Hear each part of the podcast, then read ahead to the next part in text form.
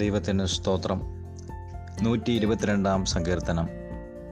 ദാവീദ് എഴുതിയ സങ്കീർത്തനമാണ്. ഇതൊരു ആരോഹണ ഗീതമാണ്. ദൈവാലയത്തിലേക്ക് പോകുമ്പോൾ പാടുന്ന പാട്ടാണ്.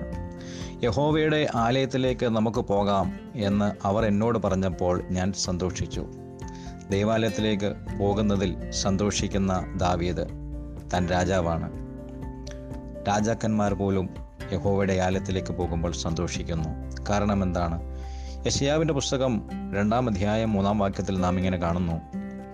അവൻ നമുക്ക് തന്റെ വഴികളെ ഉപദേശിച്ചു തരികയും നാം അവന്റെ പാതകളിൽ നടക്കുകയും ചെയ്യും. അതെ ദേവാലയത്തിൽ എന്തിനാണ് പോകുന്നത്?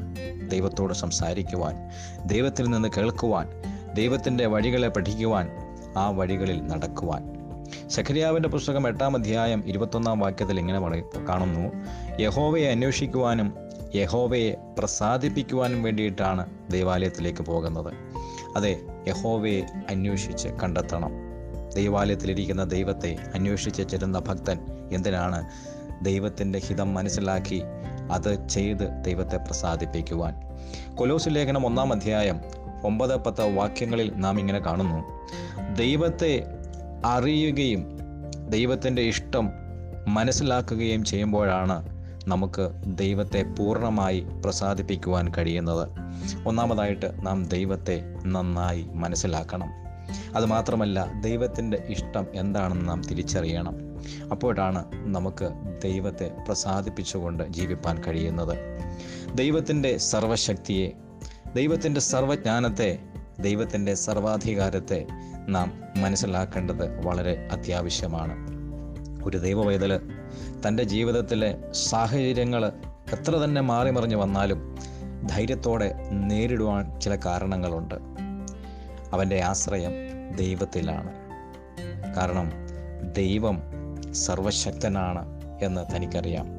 ദൈവം സർവജ്ഞാനിയായതുകൊണ്ട് ദൈവത്തിന്റെ അറിവും സമ്മതവും കൂടാതെ തന്റെ ജീവിതത്തിൽ ഒന്നും തന്നെ സംഭവിക്കുകയില്ല എന്ന് ഭക്തന് തിരിച്ചറിയാം. അതുകൊണ്ട് തന്നെ എല്ലാ സാഹചര്യങ്ങളെയും നിയന്ത്രിപ്പാൻ കഴിയുന്ന അനുവദിച്ച് നൽകുന്ന ദൈവത്തിൽ ആ ഭക്തൻ സമാധാനത്തോടെ ഇരിക്കും. അതുമാത്രമല്ല തന്റെ ജീവിതത്തിലെ എല്ലാ കാര്യങ്ങളിലെ മേലൊരു നിയന്ത്രണം തന്റെ പിതാവായ ദൈവത്തിനുണ്ട് എന്ന് ദൈവ പൈതലിനറിയാം. കാരണം ദൈവ പൈതൽ തന്നെ വിടുവിച്ചത് ദൈവമാണെന്നും തന്റെ പേര് ജീവന്റെ പുസ്തകത്തിൽ എഴുതിയിട്ടുണ്ടെന്നും ഒരു ഉറപ്പുള്ളതുകൊണ്ട് ഈ ലോകത്തിലെ എത്ര തന്നെ ഭയാനകമായ സാഹചര്യം തനിക്ക് നേരിടേണ്ടി വന്നാലും എത്ര ഭയങ്കരമായ രോഗം തന്നെ പിടിച്ചാലും എത്ര വലിയ അപകടമുണ്ടായാലും എത്ര വലിയ കഷ്ടമുണ്ടായാലും തനിക്ക് മരണത്തെ ഭയമുണ്ടാവുകയില്ല. കാരണം തനിക്കറിയാം തനിക്കൊരു നിത്യജീവൻ ദൈവം തന്നിട്ടുണ്ട്. ജീവന്റെ പുസ്തകത്തിൽ നിത്യജീവന്റെ പുസ്തകത്തിൽ തന്റെ പേര് എഴുതിയിരിക്കുന്നത് കൊണ്ട് താൻ നിത്യമായി ദൈവത്തോടുകൂടെ വസിക്കുമെന്നുള്ള ഒരു ഉറപ്പ് ദൈവവേദലിനുണ്ടായിരിക്കും നമുക്ക് ആ ഒരു ഉറപ്പുണ്ടോ? നമ്മെ ദൈവം വിടുവിച്ചുവെന്നും നമ്മുടെ പേര് ജീവന്റെ പുസ്തകത്തിൽ എഴുതിയിട്ടുണ്ടെന്നും നമുക്കൊരു ഉറപ്പുണ്ടോ? എങ്കിൽ ഏത് സാഹചര്യത്തിലും ഭയപ്പെടാതെ നമുക്ക് ജീവിപ്പാൻ കഴിയും. ദൈവം നിങ്ങളെ അതിനെ സഹായിക്കട്ടെ. നമുക്ക് പ്രാർത്ഥിക്കാം. പരിശുദ്ധ ദൈവമേ സ്വർഗീയ നല്ല പിതാവേ ദൈവവചനത്തിനായി സ്തോത്രം ചെയ്യുന്നു.